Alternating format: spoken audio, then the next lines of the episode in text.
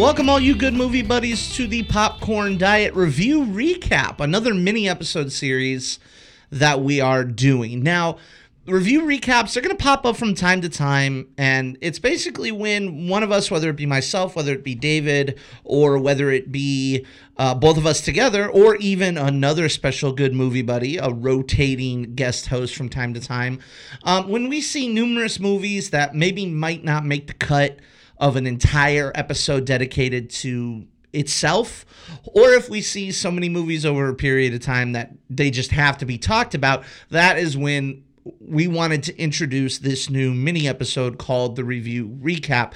And we figured this was a really good time to do it because we're in the middle of award season. A couple of our last episodes have been all about predicting what the Oscars are going to do, giving updates about award season, which is, you know, as much as I talk smack about it and think that film awards are unnecessary, it's still one of our most favorite times of the year. And the thing is, is that number one, the theaters they're not usually packed with the newest releases of the highest caliber other than these Oscar quality films that are coming out. So not only are we going to be reviewing, uh, uh when I say we, I mean myself, just your good movie buddy Rick Williamson here today. Uh, so not only am I going to be reviewing four of the more recent Oscar films um, that have come out in the past month or so. Uh, they started typically in smaller releases and then they've grown into wider releases across the country. But also at the end, I kind of want to give you all a little bit of an update about what we're doing over the next couple of months in regards to new releases and the Oscars, which are coming up. It's one of one of my favorite times of the year. Uh, so with that being said, what we're going to do is, like I said, I have four movies that we're going to discuss, and the first of which is Darkest Hour. Darkest Hour uh, basically, I want to give everybody kind of a in summation of what it's about if you're not familiar with it. Essentially, Darkest Hour is a story about all of the opposition and and a huge uphill battle that Winston Churchill faced when he was made prime minister um, during World War II, during the earlier phases of World War II. Uh, one of the most interesting parts about Darkest Hour is how it really syncs up actually really well with a, a previous film in 2017 that had to do with World War II, uh, um, and that is Dunkirk. Dunkirk is actually this the soldier's point of view story of escaping Dunkirk Beach, where um, 300,000 British soldiers were surrounded by German forces, and they were either going to surrender or die. And Britain was in it was in grave, grave danger of losing their entire land based army. And this film, Darkest Hour, actually tells the political side of things uh, and the sort of the power people that were making the decisions in regards to what they were going to do at Dunkirk. Um, and it, it really focuses, interestingly enough, on how Winston Churchill was a pick that nobody really wanted. Uh, they kind of you know lucked into him because he was the only person uh, the opposition party would have approved, uh, which was super interesting to me. It, it it also showed how how closely Churchill was in danger of losing his spot as prime minister so quickly. Uh, and one of the reasons is because um, they a lot a lot of people in British Parliament and a lot of people in the British government were urging him to be to enter into peace negotiations with Hitler. Uh, and so many people thought that that was ridiculous, Churchill being one of them. And what's so cool about this story is number one, the cast. The cast is is is amazing, pretty much all around. Uh, you have um, obviously Gary Oldman, who is one of our greatest living actors. Um, he's never gotten basic award season love before, despite the fact that almost everything is in. He's fantastic, and he's borderline unrecognizable as as Winston Churchill. The makeup that they put him in and the fat suit that they put him in, like it, he just embodies Churchill, and it's safe for a few points when he's not wearing glasses, and you really get to look into Churchill's eyes is when you actually see Gary Oldman. You're like, oh wow, that's it. That's Gary Oldman. Um, it's a it's a commanding performance. He absolutely crushes it in the role. Uh, he's both humorous and humble. He's cranky, but he's thunderous. You know, I mean, he's everything that Churchill was. I mean, he really truly embodies Churchill in a way that I don't. I mean, many have tried. Brian Cox has tried, uh, actually in 2017 as well. A lot of people have tried making the the sort of quintessential Churchill film, and I think this one's a really good one. But beyond Gary Oldman, you know, you have people like, you know, I mean, it's filled with veterans like Kristin Scott Thomas as his his his loyal and faithful and sometimes suffering wife Clementine. You have Ben Mendelsohn as uh, King George the Sixth, I believe, which is really funny um, because the king in the King's speech, it's a totally different, you know, portrayal of King George. And so I thought that that was interesting seeing the same character being portrayed so recently uh, by a different actor. Um, you also have Lily James as sort of the audience the audience's gateway into Churchill as uh, Elizabeth Layton, who was Churchill's uh, assistant, one of his assistants at the time. And then, last but certainly not least, I have to mention uh, Stephen Dillane, uh, Stephen Dillane plays um, Edward Wood, who's essentially uh, the, the basically Viscount Halifax, and he was a guy who would have and was was in line to be prime minister, but he didn't want to be prime minister because Britain was getting their ass kicked. Uh, and he didn't want to. He didn't want to be a wartime prime minister who loses the war. But the the little chess moves and things that he makes in the film are really, really interesting. And for those of you who don't know, Stephen Dillane played um, Stannis Baratheon in Game of Thrones. So if you hated Stannis in Game of Thrones, that hatred kind of carries over into this film um, in a big bad way. Um, you know, and as far as being a period political thriller, if I'm being completely honest, it's pretty typical. Um, there's emotional conversations about surrender and war and and the people and, and things like that and and it gets to be a little BBC at times which isn't a, necessarily a bad thing but it's not necessarily anything new that we've seen what makes this film so unique and so um, uh, so good is the performance of Gary Oldman as Winston Churchill. Um, I, I also think that this movie probably takes a few additional liberties with historical fiction in a way. Um, Joe Wright uh, directed this movie. He's he's no stranger to Dunkirk. He directed Atonement, which had a huge sequence of Dunkirk as well. Um, and Joe Wright makes what I believe to be are some. They take some liberties with how it actually went down. Particularly, there's a scene where Churchill kind of disappears from his motorcade and winds up on the subway. Um, and he's just talking to regular people. Uh, and those regular people happen to be a very diverse group of people. And he's asking them, like, should we, you know, should we surrender? Should we, should we fight on? And, and he gets the courage because the people tell him, like, no, we'll fight on. We'll, we'll fight in the streets. We, we're not, we won't bow to, we won't bow to the Nazis. And even though that's based in historical fact of something that, that Churchill used to do a lot, that particular instance didn't happen, uh, according to historians. Um, and it just comes off as a little cheesy, if I'm being completely honest.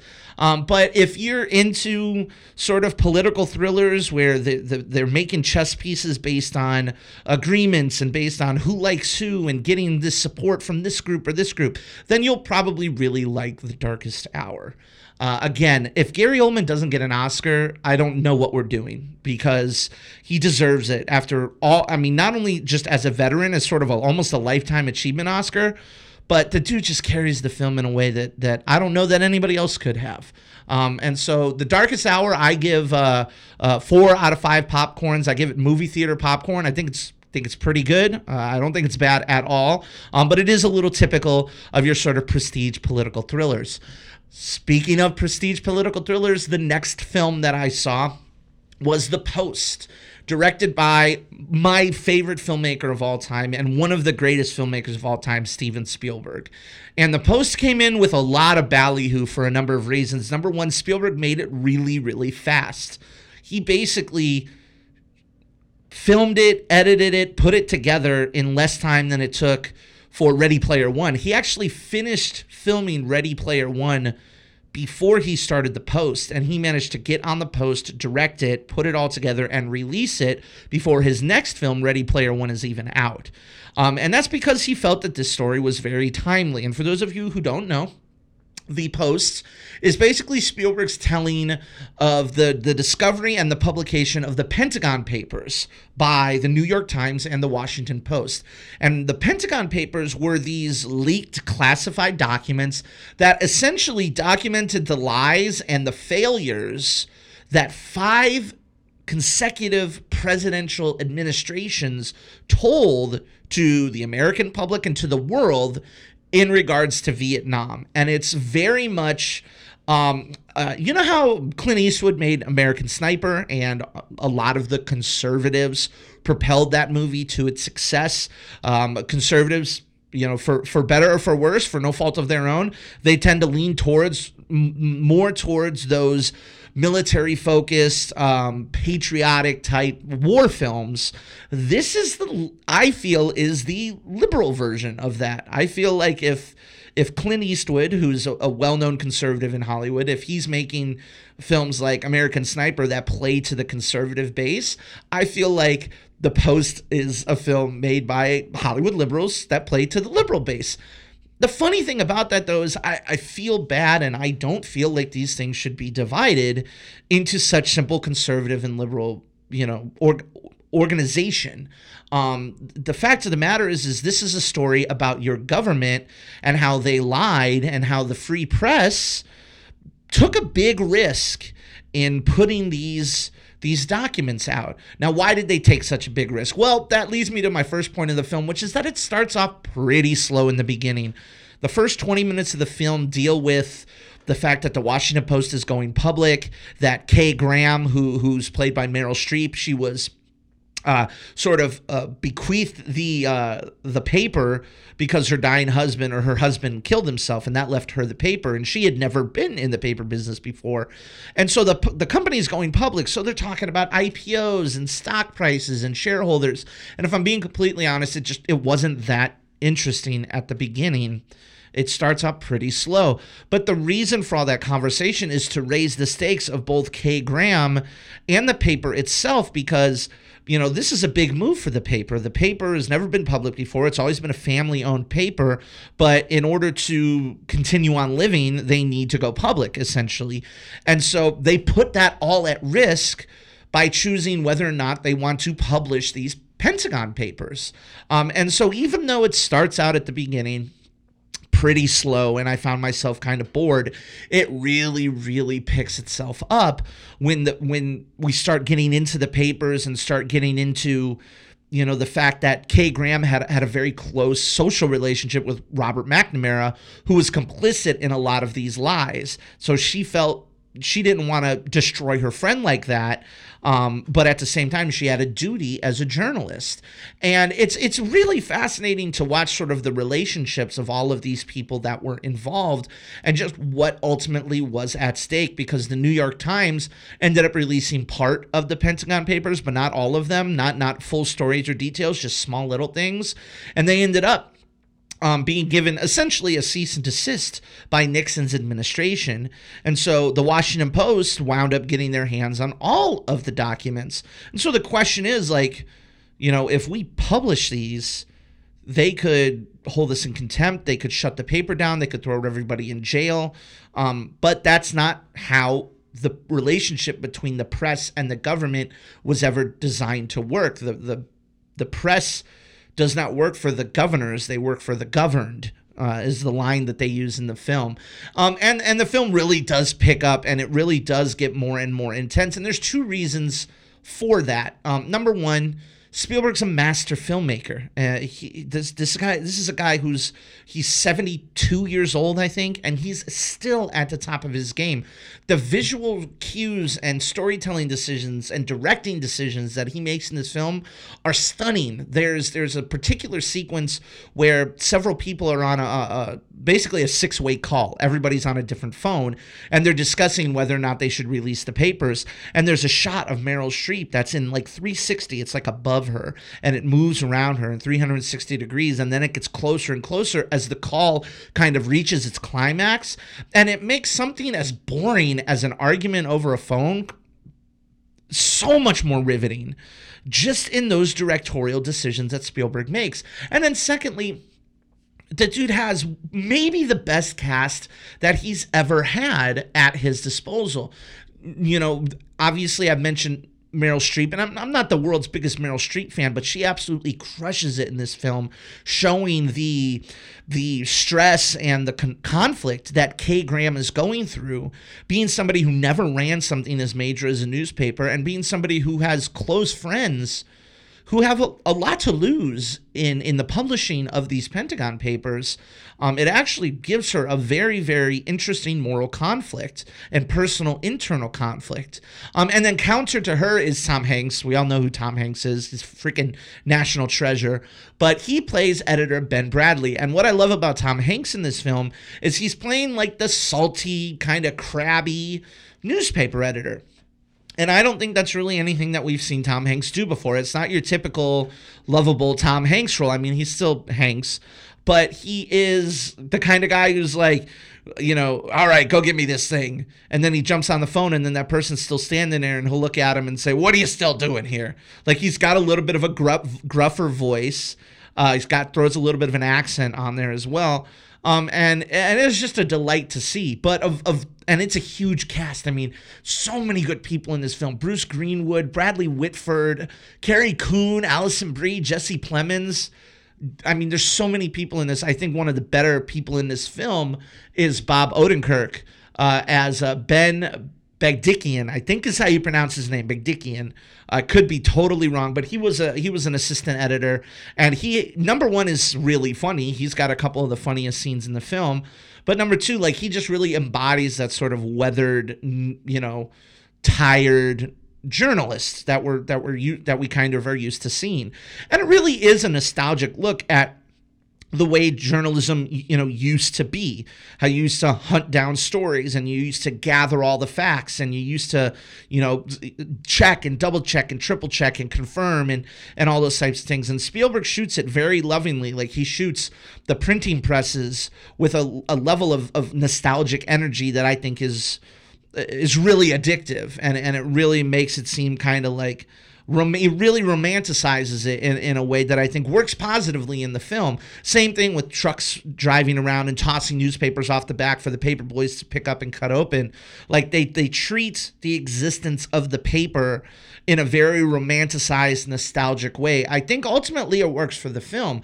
Um, I think aside from the slow beginning, the only other negatives I can say about the film are that as great of a storyteller as Spielberg is, he gets a little corny with some of the imagery um, near the end of the film. Some of the more obviously it's a political film like there's no hiding it. There's no hiding the fact that you could easily replace nixon's name with trump's name in a lot of these scenes.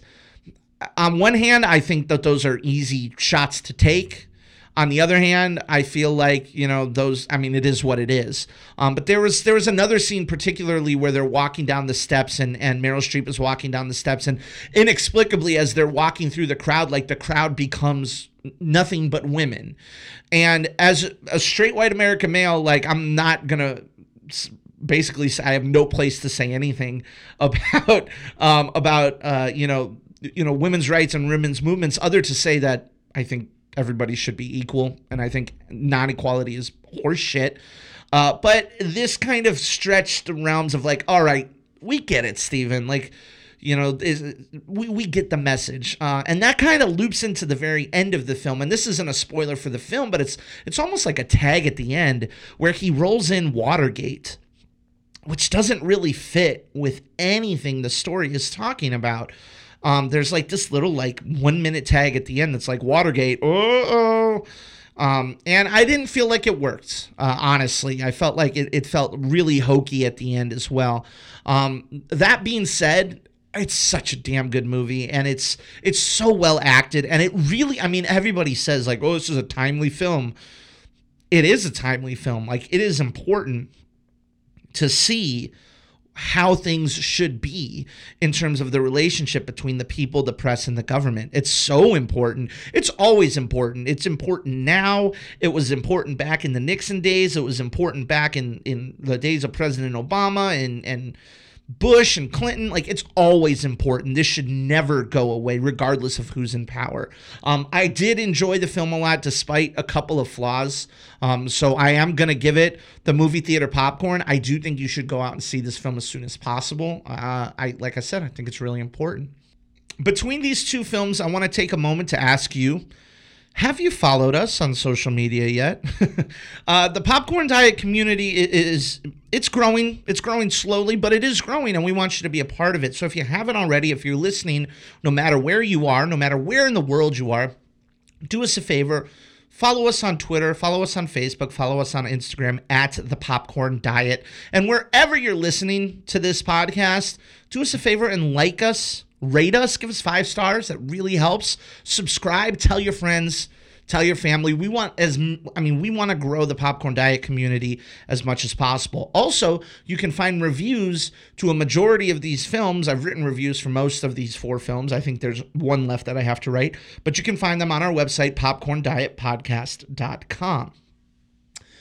The third film I want to talk about is Molly's Game, and Molly's Game is the the directorial debut of Aaron Sorkin, and, and Aaron Sorkin is one of the best writers out there. The guy writes dialogue like nobody's business, and he writes dialogue that is so energetic and so entertaining that his films are oftentimes just people talking, but the way that they talk, the way that they trade dialogue back and forth is riveting. It's it's as riveting as any car chase.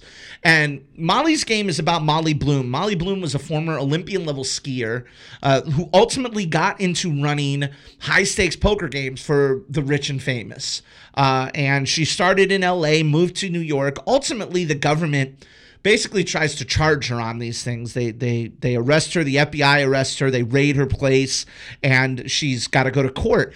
And this is essentially her story. Um, like I said, Aaron Sorkin's one of our best writers, but it's his directorial debut, and I think that he works I think he does really well with his first directing gig. You know, the film jumps around timelines a little bit. It jumps around times when when Molly is younger. It jumps around times for when she is talking with her lawyer in present time, and then it jumps back to when she was running these games. And I think Sorkin balances those time jumps pretty seamlessly. I never was lost in the film. I never was wondering where we were. I think it does a really really great job of building up to ultimately what this film is about. Um, and you know, he wouldn't he wouldn't be as successful of a writer if the actors that were on display didn't didn't deliver his dialogue with with the way that that he intended. Um, and uh, again, as as with every film that we're talking about here, the cast is is amazing. You, Jessica Chastain is so good in this film um, just the, the dialogue that she delivers. And Molly, as a character, is a fascinating person. How she operates with her own level of rules, and you see you know what she's gone through to get to where she is and how even if she gets knocked down she gets back up and those types of things to see her determination and to see her um exhaustion at at getting you know pegged at every turn by the by the government or by uh, legal you know issues um, it is really interesting to watch. Idris Elba is also great as her lawyer. He doesn't get quite the showy role um, as as Molly does, but he's so good in it. Um, I I think he does enough to to garner a Best Supporting Actor Oscar nomination. I don't think he's going to get it. Um, and also Kevin Costner's in this movie, and Kevin Costner really crushes it as well. Uh, he plays Molly's dad, um, and he has um, at least two great scenes with Jessica Chastain, and it's so nice seeing Costner getting regular supporting work now. Um, and it's it's he's just great. Like he he brings with him his own baggage as an actor that really ties in and really kind of plays with your expectations of him as a character.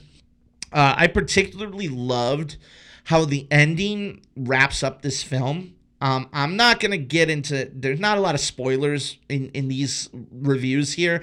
Uh, funny enough, three out of these four films are based on true stories. So if you want to know the spoilers of what what happens in these films, um, I mean, just look in history. But Molly's game starts, the film starts with her crashing at an Olympic qualifier.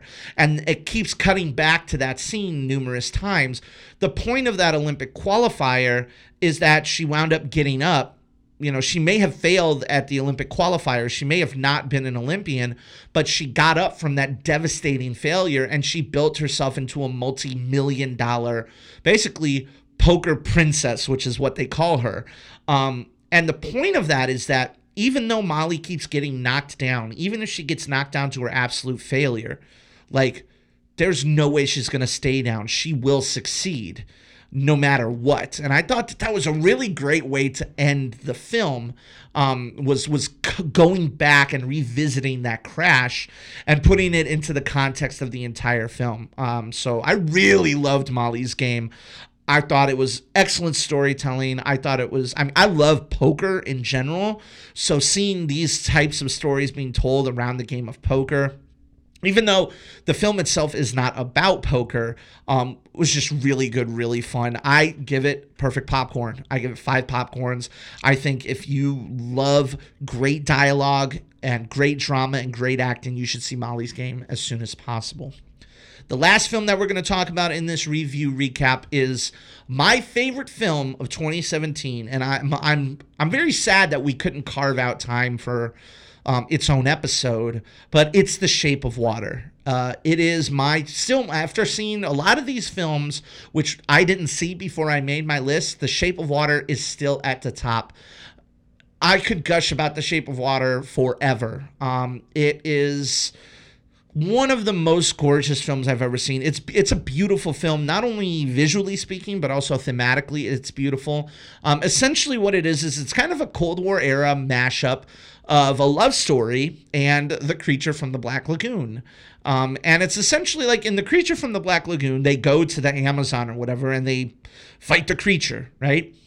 This is sort of after that. And not it, it's not intended to be that way. It, it doesn't tie into the creature of the black lagoon in any way shape or form but it is essentially a, about a mute janitor. She's a bit of an outcast. She lives by herself. Um, she has a very normal routine that works for her but she's a, a janitor. She's a cleaning lady at a government facility and one day they bring in quote unquote the asset. And the asset is an amphibious man creature played by doug jones. Um, and through their inability to communicate verbally, they actually the the the janitor Elisa actually starts communicating with this amphibious man um, with sign language and with music and it's fucking beautiful. Like I don't know what other way to I don't know whether to say it. Uh, Guillermo del Toro, who who wrote and directed it, the guy has always been in love with monsters. You, I mean, it is well documented that he's often watched the monster movies of old, and oftentimes related to the monsters more than he related to the to the dashing leading man character. And this is truly a love story, not only to monsters, uh, cinematic monsters but it's also about the lonely. It's a love story for the lonely, to the lonely, those who feel alone, those who feel out of place, the oddballs, the freaks, um, the, the the social outcasts, the people who might look down on themselves as incomplete. This is a love story about those types of people, and it's a gorgeous film, cinematography wise, like visually speaking.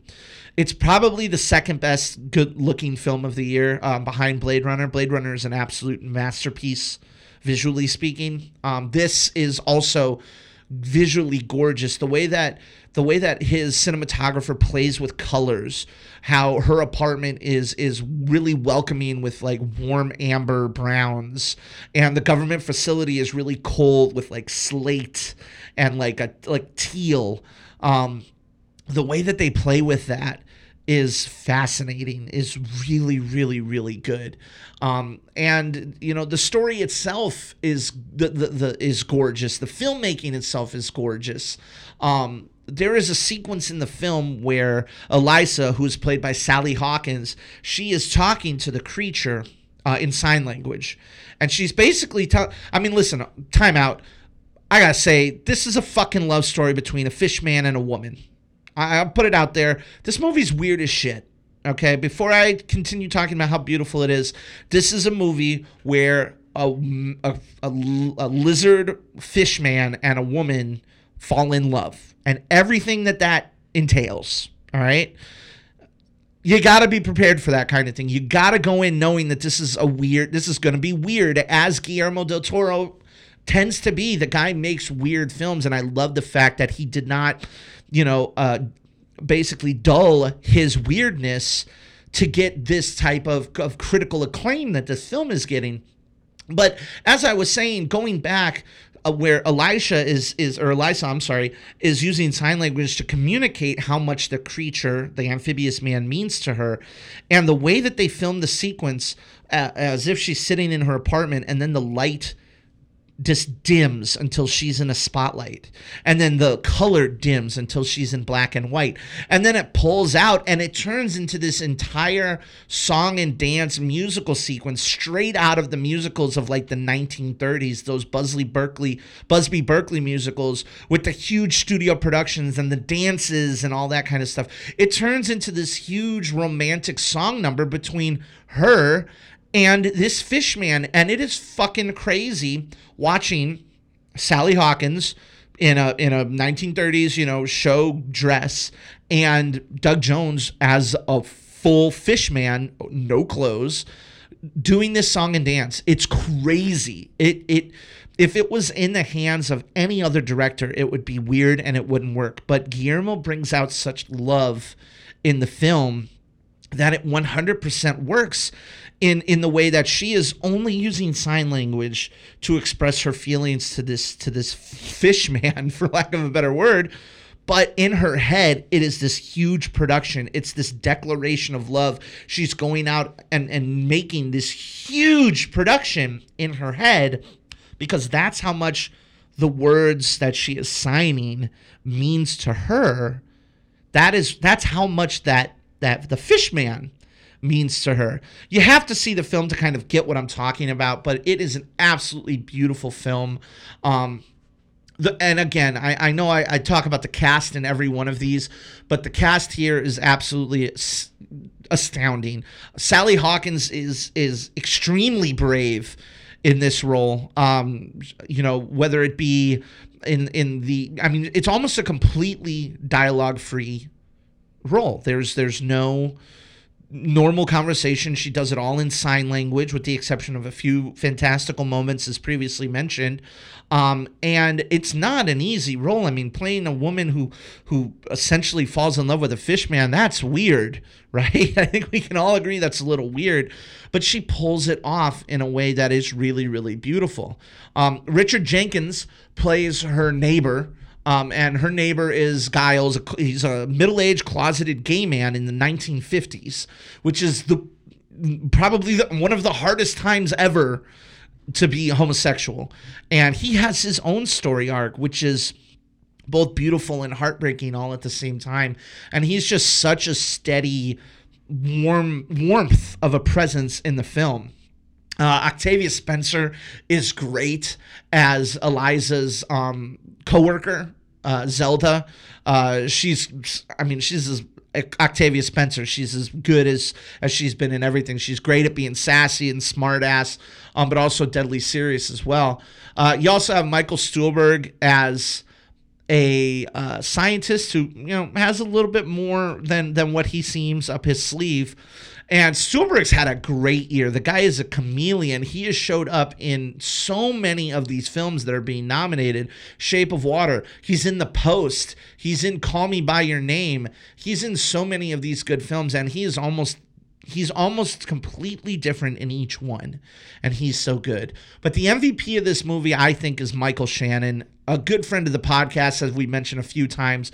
Michael shannon plays the villain of the film strickland and his character is so fascinating because no one does a descent into madness as good as as michael shannon does but strickland is basically um, a stand-in for the patriarchy. He's a stand-in for the the rigid, you know, American way. You know, we need to have perfection, and and I need to have a perfect family and a perfect job and a perfect car. And there's a point early in the movie where he has two of his fingers bitten off by the by the fish man, and he has them reattached, and those fingers essentially rot uh, throughout the course of the film. And it's a perfect allegory for how his psyche is deteriorating as he gets further and further, sort of in this adventure. Um, it's it's really really good there, and he's such a good bad guy. Um, if it were up to me, I would give him a supporting actor nomination over Richard Jenkins. Although I can totally see why Richard Jenkins would get a nomination over this. And the last thing I want to say is the dialogue in this film is so good. It's not quite Aaron Sorkin levels of good, but there is a scene in the film uh, where um, General Hoyt, who is Strickland's boss, essentially threatens him. And I cannot do the scene justice, but he he if if you don't get the asset back, you know you're you're dead. Um, but the way he describes it, he essentially says, you know, if, if that asset doesn't come back, you will cease to in, in 24 hours you will cease to exist. Uh, the universe will have a hole in it in the shape of you and you will be transported to an alternate universe of shit and torment. And and he just like it is one of the most hilariously eloquent ways i have seen somebody threatened on screen in a long, long time.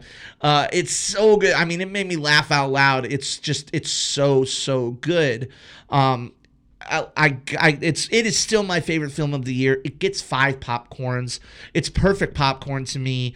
Um, it's absolutely breathtaking. And as long as you go in understanding it's gonna be this is gonna be a weird film, I think I think it has enough of for everybody in it. I think it's got enough special effects. It's got it's it's definitely a gross film. I mean, it's definitely not for the faint of heart. It's violent. It's bloody. Uh, it's got a, a fish man and a woman falling in love. So you'll have to see it to believe it. But it is my favorite film of the year and one that you absolutely should go see. And that is takes us to the end of this uh, this review sort of recap episode of what we're doing, as we're calling it, the review recap. Uh, just to let you know, um, for the you know sort of next coming months, um, we're gonna have a lot of Oscar coverage. The Oscar nominations come out, um, I believe, the twenty third, uh, which is just in a few days. So we're gonna expect an Oscar nominations episode to come out for for us. We're also going to be doing our free refill series on the Marvel Cinematic Universe leading up to Infinity War, which is going to be out in May. But we're also going to take a pause and we're going to do a special episode just for Black Panther because that's going to obviously be amazing. And then we got some other fun stuff uh, ahead as well. So, uh, as I said before in the middle of the podcast, do us a favor, like us, rate us, subscribe us wherever you may listen, and follow us on Facebook, on Twitter, on Instagram at the Popcorn Diet. But other than that, that is it. Good movie buddies. As always, I am your very best good movie buddy, Mr. Rick Williamson, and we're gonna see you probably next week with some a full episode of Oscar recap and nominations on the Popcorn Diet. Adios.